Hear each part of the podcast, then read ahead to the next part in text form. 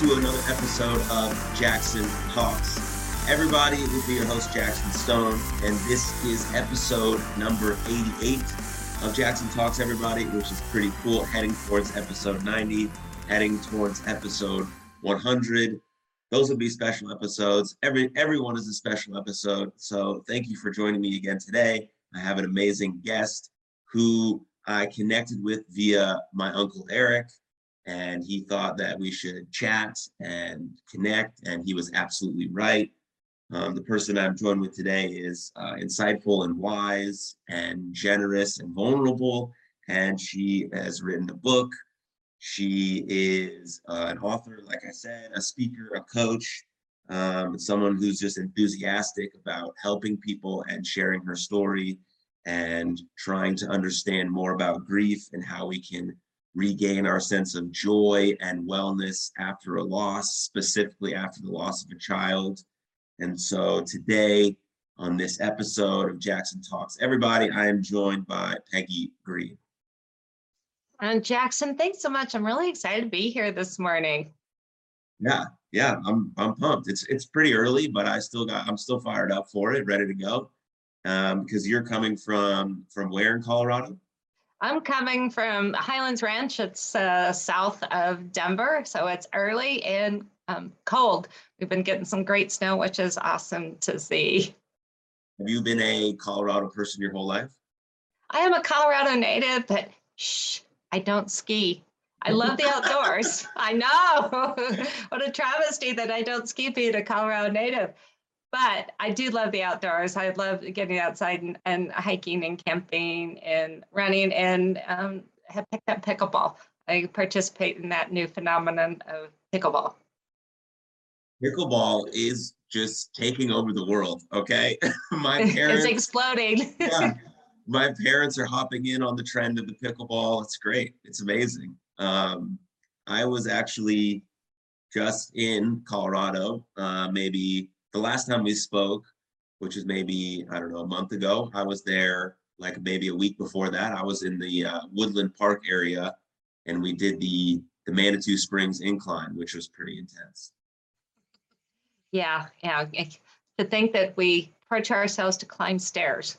it's so true. I guess, yeah. I guess yeah. it's better than the indoor stair climber that you actually feel a sense of accomplishment when you get up there that there's a beautiful view. You get to see pikes peak. So yeah it, it's worth it to do the incline. Absolutely. It was really it was really hard. And i i, I claim to be in in fairly decent shape. And it was still really really challenging. My girlfriend was there with me and she she was the one who was pushing me most of the way because she's a beast. But yeah it was, it was a great time. It was a great time. Well come back Absolutely. I love Colorado. I'll be back as soon as I can be. But uh, to get this uh, this party started, um, I always start this podcast with one question. Usually the one question I have prepared, but I prepared a few more questions for you after going through kind of your book and seeing um, all the coaching stuff that you um, that you offer and your website and all that stuff was really quite brilliant. But my first question, the most important question, something that I'm sure you ask a lot and you get asked a lot and try to answer openly and honestly and vulnerably. So hopefully we can do that now on this with this conversation. But Peggy, how are you doing? Like for real, for real. You know, and that is a good question. So it's 6:15 in the morning on a on a holiday morning, and I'm doing great. You know, um, I feel that I'm in a place where I should be. And I think your audience kind of needs to know where I'm coming from as yeah. well and what, what a little bit of my backstory is. So I'll share a little bit about that. And this answer being a little ambiguous might make some more sense to them. How's that sound? Mm-hmm. Yeah. Okay. So think of this. I'll share my story. December 2018, I was driving home it was a little bit before Christmas time, and I was lost in thoughts thinking about all the things I needed to do. Like, hmm, Christmas is coming up. What's my checklist? Who do I need to buy presents for? What shopping do I need to do? Who do I need to call? And then I was looking at the lights around me and just in that holiday festive mood. And then my phone rang it was my oldest daughter calling me, and it was common for her to talk to me while I was driving. But she was kind of discombobulated.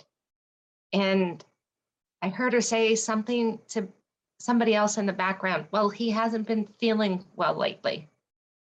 And I knew immediately she was talking about her brother, my son, because they worked in car dealerships that were right next to each other and they were frequently found together. So I knew she was talking about her son, but my mother's instinct told me to get off that highway because something was wrong. And I kept yelling at her, Brittany, Brittany, Brittany, and she didn't answer. So I hung up, called her back, and she was just able to blurt out with tears, I don't know how to tell you this, but Connor is dead. He killed himself. So I hit my hands on that steering wheel, Jackson, and just said, Oh God, how? Why? And this took me a flashback of 28 years earlier because I had also lost a nine month old daughter. And so here I am sitting with now experience the loss of two children. And it's been over three years now since Connor passed. And it's been quite the journey to get to where I am. You mentioned that I'm an author and a grief coach and a speaker, and that's quite the journey of itself.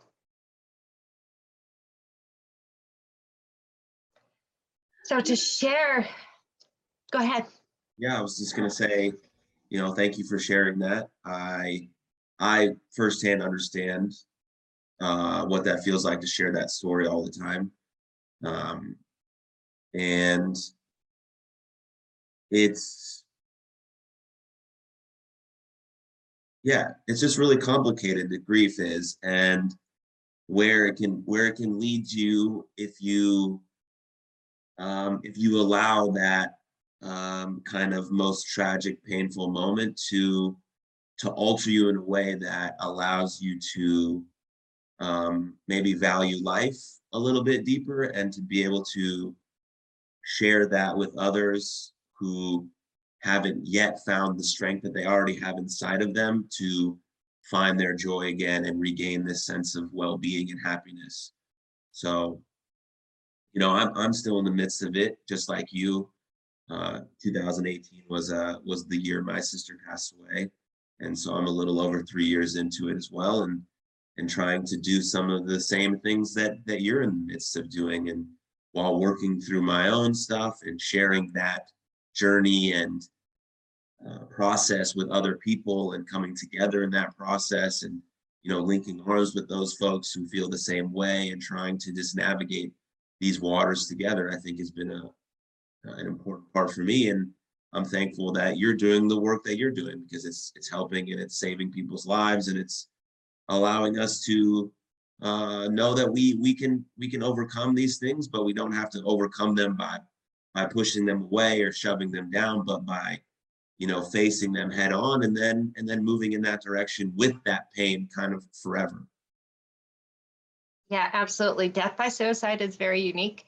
And I have found that as I've experienced loss. Uh, I'm trying to get out of saying that word lost because to me, it's like then I'm continuing searching to find them. And mm. so now that my two children are gone, and they've been two very different modalities of passing. And so it's, I've struggled with why it's been so different. You know, I have experienced the, the death of not only two children, those are my bookends of grief right now.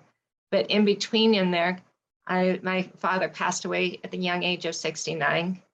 My sister was only 53. And then more recently, my mom was in her 80s. But then I also have experienced other cousins, a niece who died by suicide as well, who was my son's age.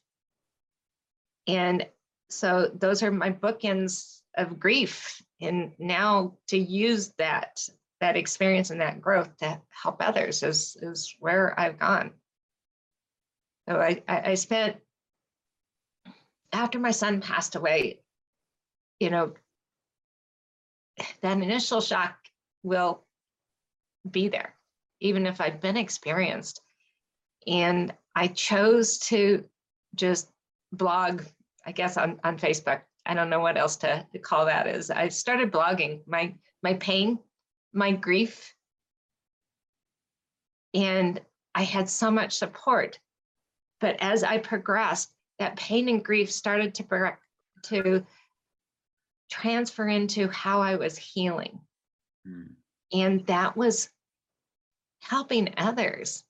People who are following and commenting on what I did, they could see that progress and like, oh yeah, that's helping me in my grief. Wow, I could have used that. Wow, I'm going to apply that. So I made a commitment to myself to start to, to keep blogging on Facebook. And through that, I had so many of my friends and family, and even those who I truly don't know on Facebook, recommend and ask for me to write a book. So I did. It's not something I ever intended to do. But it took, when I look back on that year and the tools that I used, it's like, I need to share these. I originally thought this is how I'm not experienced in writing a book. I was like, oh, great, I got my book written. I'm just going to pull all those blogs off of Facebook, throw it in a book, and I'm done. Not, you know, that was, um, that's not the way you write a book. However, I must tell you, if you want to see my journey, that is available on my website. And It is called the first 365 days. So the website is thegriefspecialist.com and it's with two E's because I feel like I am the one. I am the one with the answers. So if you want to see that progression, you can get that on my website. And then the book is Life After Child Loss, the Mother's Survival Guide to Cope and Find Joy. And the reason being is Jackson is when my nine month old daughter passed away, 1991, my mom was available, my sister was available, and maybe a couple close friends. So I had a somewhat of a tight inner circle. But even at that time, my grief was so different than my then husband that we really didn't support each other. Mm. And I didn't get that support. And that's not uncommon. People don't grieve the same, and, and especially with child loss, that's very different. And so I didn't have that support. And I made it through, through my tenacity, my perseverance, and to pull together all my life experiences to help me get through it. And that was tough. Back then, really, child loss was swept under the rug. I mean, it still is, but we're doing that job of opening it up and the loss by suicide. And so I was, I felt that I had a lot to share. And so that's what this book is about is really that journey and the things that I use to be able to process then and then more recently my son but everything that i've gained in between all those other losses i've mentioned Yeah. It's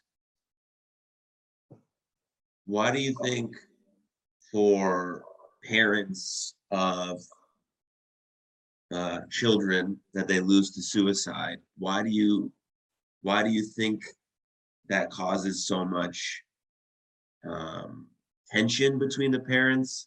Is it because the guilt, the blame, the shame um, that they lost a child? Are they blaming each other? Um, what is what has your experiences told you about that?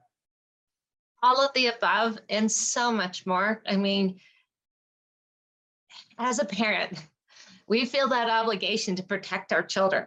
We feel that we know our children. We know that what's going on. And in the case i mean just there's so many examples even with my son.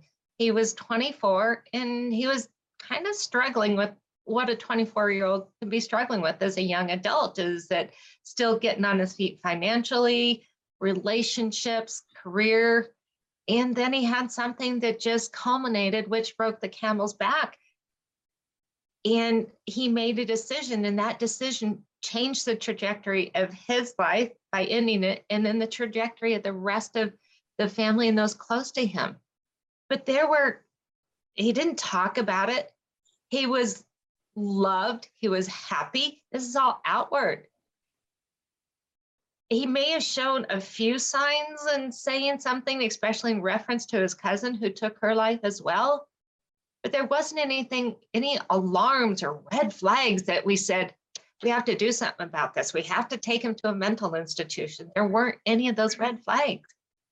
So as a parent, you want to protect them, but when we don't know what's going on inside their heads, we can't protect them. And even if we knew what was going inside, we can't control them. We can't control what they think. We can't control mm-hmm. what they do. One of the tools that I use with that, Jackson, is as there's a something called the three C's. Mhm. And this one actually comes from 12 step programs. I attended one as a family member of an alcoholic and to support that. So Al Anon. And I myself wasn't alcoholic, but I knew others. My ex husband was. And the three C's you can't control, you didn't cure, and you didn't cause. So you can't control what's going on in those thoughts. You can't cure their problems, and you didn't cause them to take their own life. So to be able to process it and think about, you know, the, those three C's. So parents come to the table, and it's relevant to even their relationship, their life experiences, how they went through and processed grief, even when they were younger. But there is so much associated with suicide. Yeah. You know, the shame, because there are people that just won't mention it. They're so ashamed that they're like, oh, my son took their own life because they think that others are judging them. They feel guilty that they weren't able to do those three C's, or again, that they couldn't cure them. They were feel guilty that they didn't know them. They they feel guilty that even if they did know some, that they felt that they could have done more. Mhm. And there's just so many questions of why why didn't they come to me? Well, and I have one of my clients right now who's struggling with that. Why didn't they come to me? Because for the person who chooses to end their life, there could be that pride. I think that's part of it. It's like, oh, no, I'm not going to admit that I have mental health issues. But then also the other thing is when you're in the midst of mental health issues, you don't know that you have them. You know, and it's like you may not feel right, but you can't put your finger on it and say, wow, this is what I'm feeling, and this is the kind of help that I need. Because sometimes it's that inner turmoil. So it's difficulty and to have two parents who do it and react so differently. I mean, just even for example, when Courtney died, my nine month old, is that my ex husband did not want to talk about her. Mm. And even when we went to my in laws for Christmas, my mother in law had a tiny little apple tree with little apples on it with the names of all of her grandchildren. And she would take Courtney's off. And this is when I had three other children when we went. And because the other cousins knew about her, but my children did not. I finally had to break that ice and share with my kids. But he couldn't talk about her Mhm. for whatever reason, maybe just too painful. I, I don't quite know, but he couldn't. But for me to talk about my children, it's healing and it's remembering them. And I liken that to my grandmother passed away. I talk about her. Yeah. She, yeah, she she's gone. But let's talk about my children as well. And people just don't understand that. So there's so many reasons why spouses find it difficult to really work through child loss and then child loss by suicide. There's so many questions. It's unique and it's very different. Mm. Yeah, I in a in a personal story, I, at the very beginning of my journey after I lost my sister, when people asked me if I had any siblings, I would say that I was an only child for a very brief time after she passed because that's how I felt in that moment. And then I would go home and I would think about that interaction and I would feel way more guilty about it because that's not true. It's not true. I have a big sister. Her name was Rachel. She was a magical human being. Just because she's not with me alive, you know, she's still around and, and all that good stuff that I believe to be true. And so I've grown to say that, of course, yes, I have an older sister. And then, you know, people ask follow up questions. And then I choose to answer those questions in regards to how much energy and space I have available for that. But I'm not dismissing or letting my sister go in any sort of way because she is my big sister and she always will be. And so I had to learn that. And that's a challenging thing because, you know, people ask you very common questions like, what's your job? How many siblings do you have? And for me, both of those questions now in my life involve the work that I do in mental health and mostly involve my sister. So it just depends, you know, how I can answer that question, but I want to start by answering it honestly and openly, and then divulging as much information as I want, depending on how I'm feeling the day, the person I'm talking to, the setting, right? All those things. But initially, I want to be very honest. And that was an important lesson for me to learn because then I wasn't going home feel, feeling guilty and shameful about just forgetting my sister because that's not what I want to do. That in itself can never happen because I'm living my life and that's what she would have wanted and things like that. And so that was just an interesting process for me to go through. And I'm sure, you know, parents go through the same thing when thinking about their child. But I do agree with you wholeheartedly that it's so, so, so important to talk about your loved one that you lost because it's like the memories you have with them are beautiful and they shaped you and they're still shaping you and they're changing you and they're encouraging you to grow and and live and not move on because that's a, a bad phrase, but move forward with it, I think is a better phrase. And so, yeah, yeah, that's great. Yeah, thank you for sharing. Absolutely. And Jackson, I'm so with you on that. And there are times because my bandwidth is low that I do just mention my two living girls because it's it's also I make that snap decision who is this person? How much are they going to dig? And how much, excuse me, how much can I share? And then also it's like, how much, how, how much, how well do I know them? And where is this relationship going to go? Yeah. Because it's, it really is, it changes. And I really think that it's different in between losing a sibling because my sister has passed. So I've been through that but losing children and it's very quickly shuts down a conversation. It because they don't know how to do it. They they're they're they, we're not trained. We don't know how to respond to child death. Mm-hmm. and however when i have mentioned it to others i've also opened up that door for conversations. For others whose child has died by suicide. And that we now have made that connection and understand and we speak that unique language and have that deeper level of understanding. So I find that that really opens up some as well. And even when Courtney passed, is that as I spoke with others, that because it was at such an early age, I've had others who have spoken up more about child loss and pregnancy and stillbirths and um, birth defects that they only lived a short period. So it's also opens up that that dialogue. Yeah, absolutely does. I circling back to originally when you kind of initially started sharing your story and talking about you writing a book.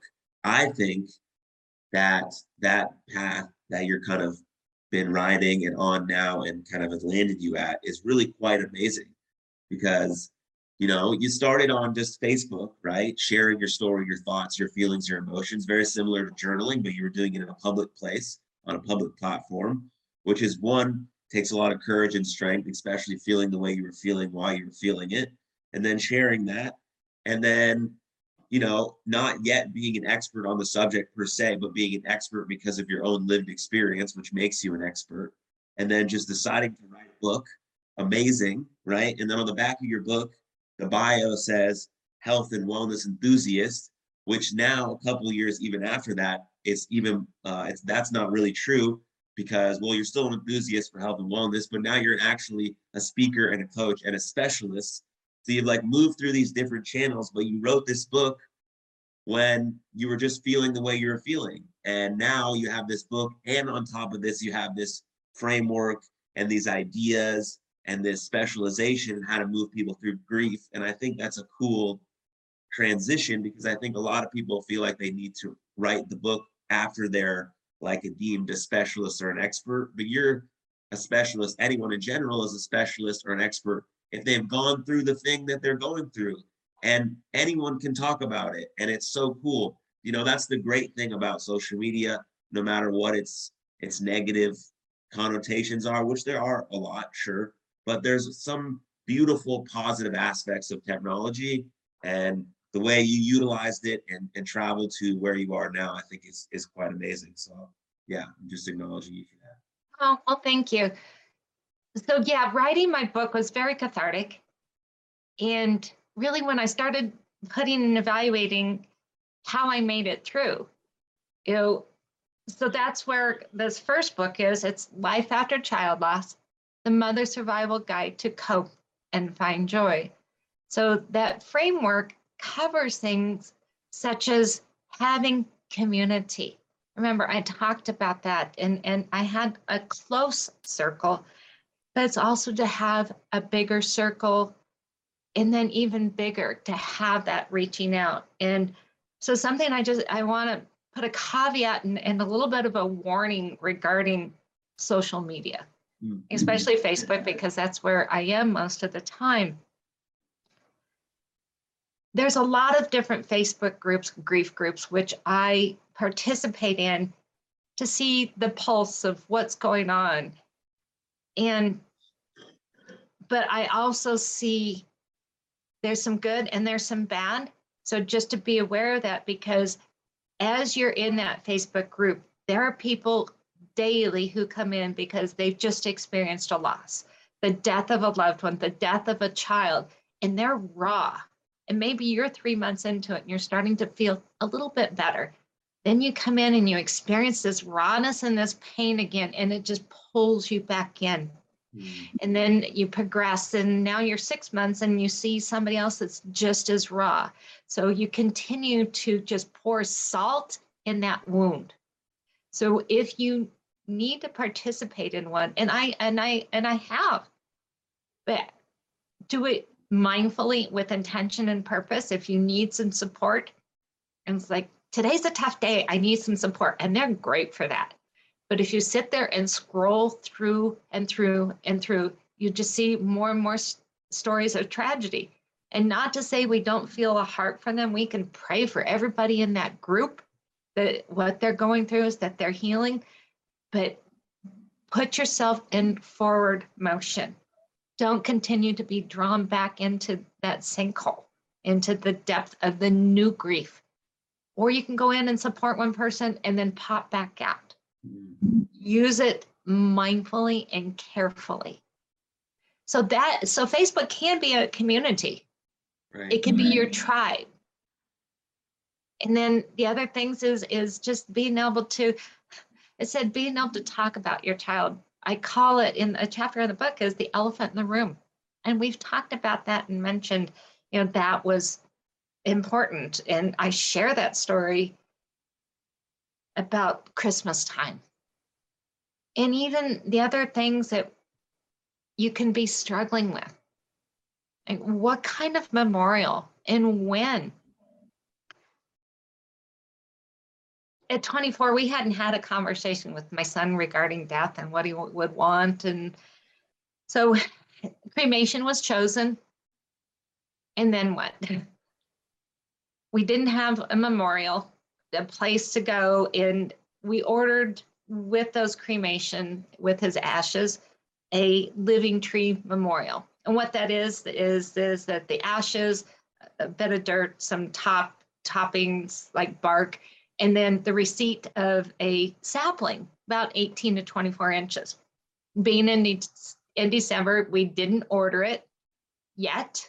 We still have yet to order it because we ran into some hiccups in trying to find where we could put it. I was like, oh, we'll go plant it on national forest ground. Well, A, I think that's probably illegal. And B, who's going to take care of it? And C, the deer and, and nature, the likelihood of that making it through a national forest. And then E, are we going to go visit it? No. So then we did some more research and found a local park where Connor skateboarded. He cut mm. his teeth on skateboarding at a park in Highlands Ranch. We're like, perfect, perfect place. Well, they won't take saplings, kind of for the same reason. So we wound up purchasing a tree and having it planted close to where he spent so much of his time. That was two years later. So there's no rush if you don't know. You don't have to make those decisions immediately. Others find that a traditional cemetery and gravestone are what works. But deciding what you want to do for memorial. The other thing is what to do with their possessions. Mm. I mean, I remember walking back after Courtney passed away that night. We had a room and we had laid out a blanket on the floor. You know, that's where she had played the night before, and we scooped it up and just threw it in the bedroom. And I shut that door. She was the first of my four children. So, me on the practical side, I guess, kept everything. And even the crib blanket got passed through all my children until my last one wore it out. So we kept those, and there's a few special ones that I've kept in a box. And then my son lived in a house, and he was a roommate, and he took some of my mom's furniture after she passed away into this house full of 20 something boys. And we left all the furniture. We took his clothing. He was a tie dye guy. He would wear tie dye t shirts. So we dispersed. He had 20 t shirts. So I dispersed them to his friends in the house and to other family members in his memory. But there's a few things that I've kept. I have a coat. You know, I have his name tag. But what do you do with those? And what feels right? So I have something that I kept and preserved and others that I just gave away, but helping to guide you through that. And then taking care of yourself. You know, that's a big piece. And there's so many important pieces in being able to make it through this. And so so much more of it is covered in that book, in my first book. Amazing. And you're uh, in the process of writing uh, book number two, right? Yes, I am. I am. Oh, go ahead. Um, yeah, this one is more specific to suicide because after Connor died, as I mentioned, and, and, and as you well know, the complexities and the why. And one of the things that really helped me in even processing that was understanding it. So I think for so many others who have experienced the death of a loved one, that they're suicide loss survivors, that we want to know why. And so I really cover a lot about suicide and even that inner thinking what's going on with you? What do you think is going on with them? And talking about acceptance, because I honestly believe that until we accept the death of a passing one, if we continue to live in denial, that we'll never be able to move forward because we're stuck in the past. And as a grief coach, I talk about the present and we focus on forward motion. So my book, we I cover acceptance, talking about the fear that's associated with moving forward and, and the healing process. And then finally, recovery in physical, mental, emotional, and spiritual health. And this brings me to that point of you mentioned that I was in fitness. Well, yeah. I grew up being active. I played in outdoors all the time. I gardened, and I knew that's what kept me healthy. And that's one of the premises I think and believe that really helped me to make it through so much. But in that practicality, bless you. in that practicality of surviving things in, in, in the life experiences. So I have a formal degree in fitness. I was a personal trainer for 14 years. I have a formal degree in business marketing, in knowing how to relate to people, in bringing those formal educations along with the personal training of coaching, understanding, relating, and helping people. I bring that together with all these other experiences and my growth of my mental, emotional, and uh, spiritual. I combine all of those to give you a holistic picture of how to move forward because so many times I see in the mental health professional realm is that they forget the physical piece. Mm-hmm. And we know that the physical piece, you're shaking your head, yes, you totally agree. The physical component that we, you know, get outdoors, we feel better. Our body produces hormones that helps us feel better, which actually go to our mental uh, function. And that helps and it starts to flip switches. And then when we start to mentally think better, we feel like we want to exercise more. Then we reach out to our higher power for me is God, that we can do that. So it all works together. And I think that's really very foundational is that we do not forget those components of health. I think it's critical that we combine all those. So bringing the whole thing together, that's my philosophy on healing. And that's where I bring that together in this next book. The working title is Survive Suicide Loss yes, you can. And we'll see if that's the working, you know, that's the working title. and it may change. But the goal is to help those, especially parents, and maybe even mothers who have lost a child to suicide, whose a child has died by suicide. Well, uh, I'm, I'm excited to for that book to come out and for how it impacts people even more than your first book. But I, I want to circle back to something uh, about initially dealing with the loss of a child or dealing with anyone basically who you lost in your life and dealing with those firsts that come into your life first birthdays, first New Year's, first Christmas. You lost your son Connor very close to Christmas, and so I'm sure that first Christmas was was extraordinarily challenging what kind of advice do you give people in those instances or those occasions when those things pop up for the first time? Jackson, that's uh, that's a really interesting question because again, the differences, and so I can just share how I deal with it because my younger daughter is totally, totally different. But yes, you know, December 14th, shortly before Christmas, and having my son pass away. And I think that I was in shock, definitely in shock. And, and part of what I did, I think, was just on autopilot, going through the motions. However, I also knew that for me to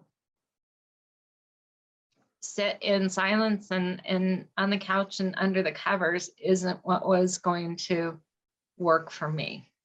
So I did my best to get out and do some of the things that I enjoyed, but also gave me that, gave myself the grace if something came up, I could excuse myself, I could leave, I could cry.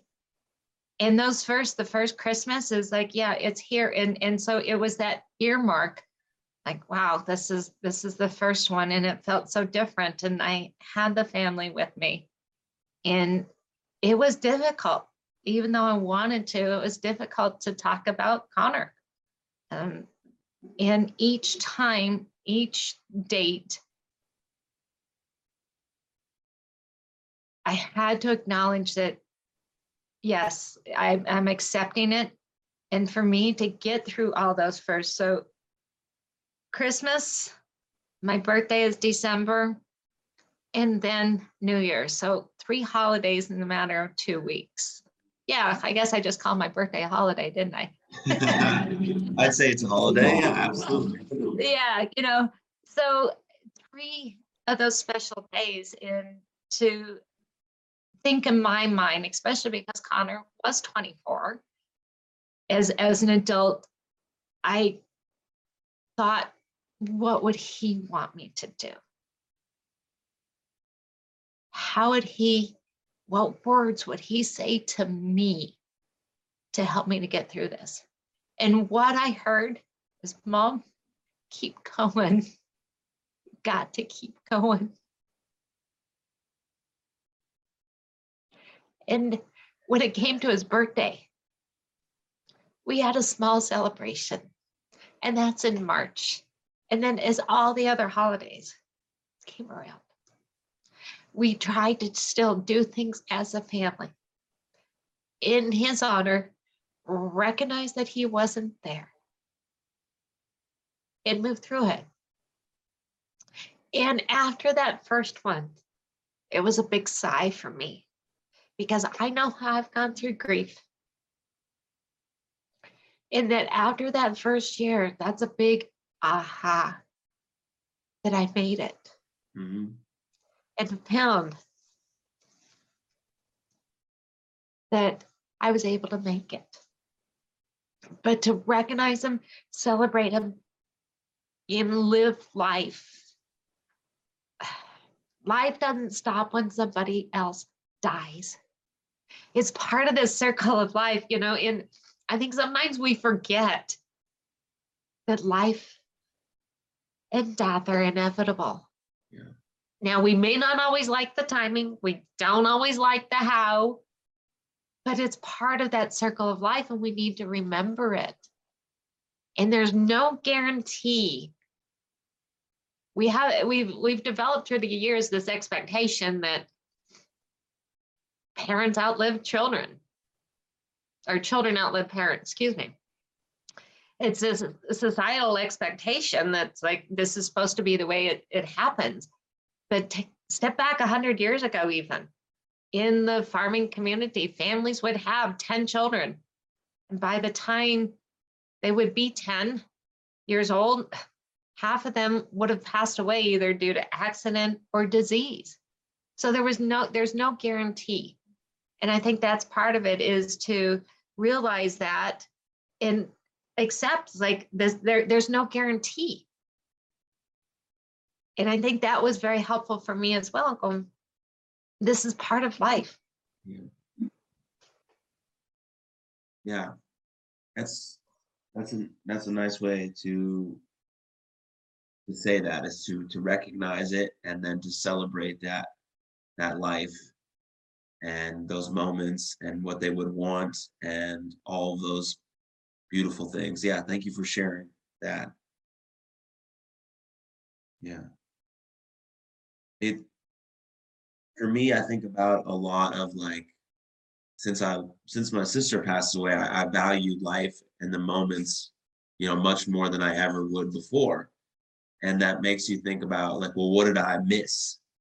You know, what did I what did I not recognize and celebrate in my life that was special and amazing before this happened? And so now, uh, just like you, I want people to to do that, to recognize that, to celebrate that, and to live in the present and be alive for what you're doing. And no matter how long life lasts for you or for anyone around us, let's let's enjoy it as much as we can and and have our joy and our happiness and our fulfillment and our meaning and our purpose and all of those things that you can acquire and live through in your life.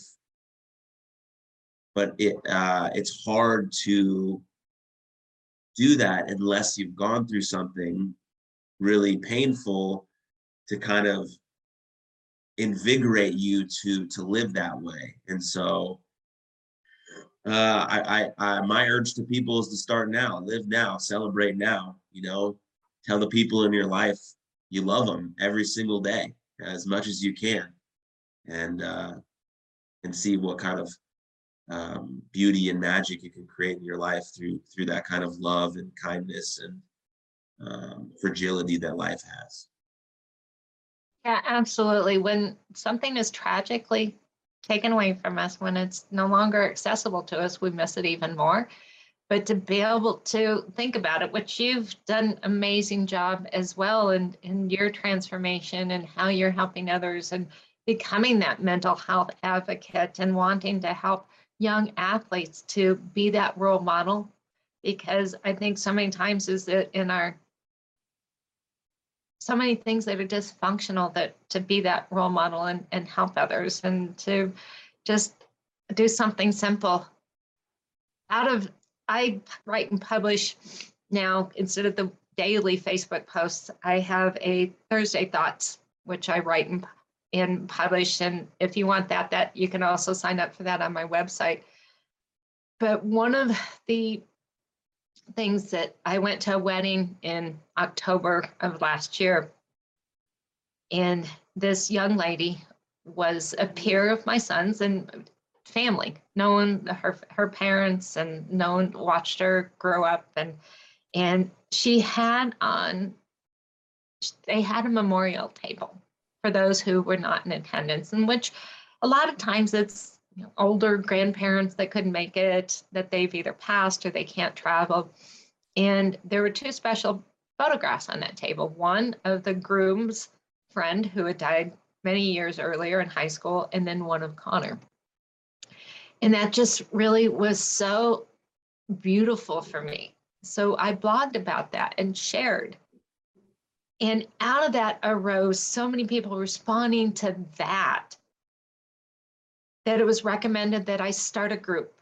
So I started a group called Gestures of Kindness, where we get together as a group and do different things to help our community. And paying it forward, not to say that we don't do it individually, but this was really nice because it struck a chord with them as well. And so we have gathered packages for the homeless, we've gathered food and supplies for animal shelters and currently, we are providing meals for one of the members who's going through cancer treatments. And so, to be able to pay that forward and have that joy and find that purpose to help others and then really love everybody. We don't know what they're going through. A simple smile and having the patience and the grace, I think, is just so important. And so many times when we do it for others, it really lifts us up. Mm-hmm. So help others and and and it will brighten your day. I challenge you to say hi to three people in the grocery store or let somebody in line in traffic. Yeah. Life is uh life life is really, really hard sometimes and added some grief into it. It makes it really complex. And so love and empathy and compassion and kindness for one yourself is very important and passing that on to others can can make life not a little bit better but a lot better and a lot better for all of us when we're when we feel that way about each other and for strangers alike i think is, is quite important and unbelievably powerful. So yeah absolutely so i have from your book here, which is right here. Um, you wrote uh, here on one of the last few chapters um, the framework for regaining joy. And I'm just going to kind of go through the framework here one by one. But number one is to journal, which I'm a big proponent of. So I think that's amazing. Number two, find your tribe, your community, your support group. Right. Number three, talk about your child or your loved one right? Remember them for how amazing they were. Find your higher power, whatever that's religious, faith based, spiritual based, all that stuff is quite important. Believing in something bigger than yourself. Remembering your child. Um, number six is dealing with holidays, birthdays, and firsts, like we just touched on. Number seven, self care. Number eight, personal growth. And that's it. So that's your framework right there for um, regaining joy. How how did you construct that, and why do you think that's important? Yeah, that is just so much of all the things that I brought together Mm. to be able to do this. And when I evaluated those Facebook posts, that blog, I looked at it and said, yeah, this is what I did. And these are the important things that helped me to get through it. And while there's no order on any of that, I did start with the easier one with journaling Yeah. because it's so simple, so easy. There's no rules to it. It's a free flow of your thoughts. The only recommendation that I make is that you date it, put the date on it. And if you journal a couple times, put the time. Mm-hmm. Because just like my Facebook blogs, I was able to go back and look, oh God, this is where my heart was really raw. And I had nothing else to say except talk about my pain and then as I moved further, I saw the, the progress, the progressions like, okay, this is how I dealt with it. I was having a tough day, so I went for a walk and I got outdoors. So journaling is the easiest of them all. It's a safe place. There's no judgment. You can cuss, you can write every single thought when a lot of times there's anger at the person Yeah. who chose to end their life. And you can write that down and get that out. Or you can write and say, I love you. This is how I miss you. I wish you were here. But journaling is so easy. And so I started with that and then moved on to it. You know, through those different steps and processes, your tribe and your, um, you know, finding their memorial and their possessions. And the last one is personal growth. I tell you, I've been a big believer of personal growth because in a time like this, we make a choice, we make a decision how we want to live our life.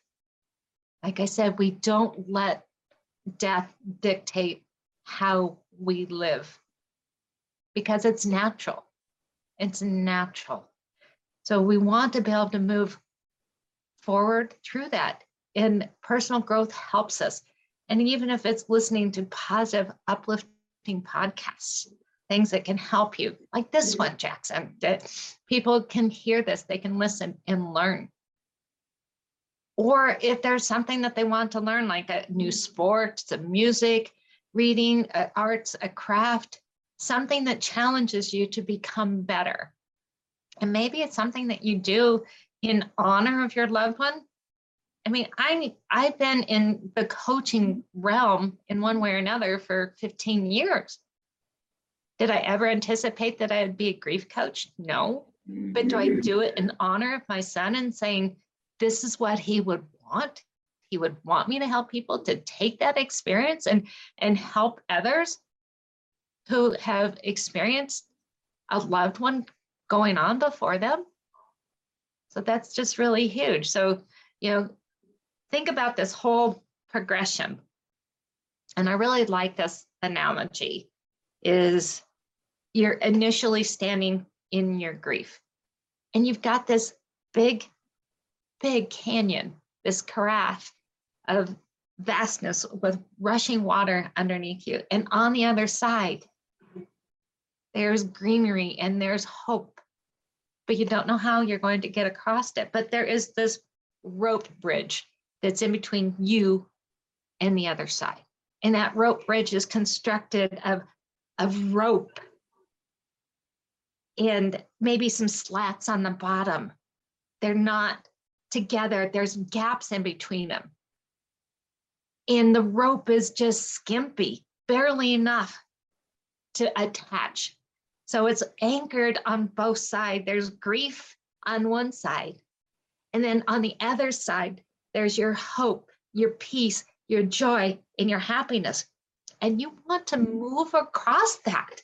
You see it, but you don't know how to achieve it. You're standing there at the very, very beginning and thinking, I want this, but how do I do it? And this is scary as all hell. It's scary because there you could slip, you could fall, you could what are the perils that lie below? There's that fear. But being able to take that first step, okay, am I going to journal? Am I going to get outside? You take that step and you're holding with a grip onto those ropes. And if you look down on what could be, if you fail, then it's terrible. And instead of doing that, you want to focus on the other side. Take that step, taking each step. And sometimes it's short in between sides. But when you get on that bridge, it's unstable. You don't know what's going on. You're swinging, you're swaying the wind and the cold, and there's doubt. But you take another step, and the weight of the of your body on that bridge, you sink a little bit, and you're like, "Oh God, I'm going down. I'm going down." But no, as you take the next step, and the next step, so you want to be able to focus and see that that's there. But you have to walk across this perilous bridge that scares the crap out of you to get there. It's a journey, and the only way to do it is to travel it. So, walking that rope bridge, do it, taking those steps, the fear, and finding maybe even that purpose on the other side as you're walking through it. You have that chance to think and go, okay, what am I going to do with this? What am I going to do with my story? What am I going to do with what has happened to me? You can either sit on it and just survive it, or you can make something bigger out of it. You don't have to be a grief coach, you don't have to become a podcast host, but even if you do something simple, like I said, smiling at somebody, having a purpose, and changing somebody's day. Walk across that bridge, no matter how perilous it may be. There is hope on the other side. And that brings me around to your first question, Jackson. The Yeah. one, how am I doing today? I'm doing well today. Not to say there aren't moments, there aren't days, but that is natural with grief. And one of the things to think about is that as human beings, human beings, the species, we're not meant to be happy 100% of the time. We are meant to feel those emotions. And how we deal with them is the question. We are meant to deal with those emotions. So today, I'm good. I'm good. Amazing. I'm so glad you brought it all the way back. Yeah, it's like it's like it, I think it's as simple as this. Like what you are afraid of is very frightening, right? The pain you feel is very real and it's a lot. But however, hope, healing, overcoming your obstacles are just as real and just as possible. And it's one incremental step at a time, day by day, where your best looks very different every day. Some days you're deep in sadness and grief, but that doesn't mean you're still not moving through it. That means you're just being able to feel and acknowledge your loved one. And some days you feel great, and some days there's a mixture of emotions, and you're feeling good and bad at the same time, you're feeling overwhelmed and excited at the same time, potentially at a, a family function where you're so happy to be with your family and friends, but you're also missing the one that you love who could be there, right? There's just so many intermingling in, in of emotions, and just know that you're doing an amazing job if you're just trying. You're trying to do these things. You're aiming in the right direction. You're adding some more meaning into your life. You're being responsible for your decisions and your choices. And you're showing yourself that that love and that grace and that kindness that you would show anyone else in your life who's going through the exact same thing. And so I think that's a beautiful place to stop. Uh, do you have any final thoughts, questions, comments, concerns, funny stories, anecdotes to share? Um, no, I'm not the comedian, but thank you. now, I would just say is that to reach out. And one of the things that I offer is if you really want to talk to me, please do. You can visit my website, thegriefspecialist.com, and that's with two E's. And there's a place that you can schedule a consultation and see if grief coaching is for you. I think I've shared that I'm holistic and, and you have a good feeling of how I work. but until we connect, because grief is so personal Mhm. and it's important to have somebody walk alongside with you. And we just, we don't have that traditional system anymore. Life has just changed. And I'm here because I've been through it. And I would love to have that conversation and get a copy of my book. You can check out the first 365 days and stay tuned for my next one. Yes, absolutely, absolutely. I encourage you to visit the website, sign up for the uh, the Thursday thoughts, and then um, go to. You're on Twitter and Instagram as well, and Facebook as well, or the website is, is the best place to reach you at. So I do have, um, I'm not as active on Twitter and Instagram. I am on there as again as the grief specialist, but so my Facebook is thegriefspecialist.com. Or if you'd like to join our community uplifting Facebook group, um, it's Grief to Hope Mothers Who Survived the Loss of a Child by Suicide. Um, that you can join that where you can see some extra tips on that and just get some positive inspiration to move through that. So several choices. So I'd love to see you, love to chat with you. Beautiful, beautiful. We'll uh, we'll link all that stuff in the show notes so people can find you and connect with you and um, experience all the beautiful things that you're sharing with the world. So I thank you for joining me today. Um, you're amazing, beautiful, insightful, wise person, and I'm really glad that you're sharing everything you're sharing with the world, so that you know we can make it just a little bit more loving and caring, you know, one day at a time. So thank you so much, and much much love to you and your family and and everyone that you touch. Thank you so much, Jackson. I appreciate it. And, you know, I'm sorry that you're going through this, but had that not been the case, we wouldn't have met. Yeah. Yeah, I feel that a lot in, in things that have lined up in my life and how things have played out. And so I, yeah, I feel very lucky and blessed to be in this position doing what I'm doing and having these conversations and, you know, doing this, which I never saw myself doing, but I'm very, very, very, very um, fulfilled that I'm, I'm doing it. So that seems, that seems cool to me. Cheers. Thanks everyone for watching. See you guys next time. And again, this was episode number 88 of Jackson Talks Everybody. On our way to fourth episode 90. That's amazing. And hope you guys have a great week. And we'll talk to you very soon.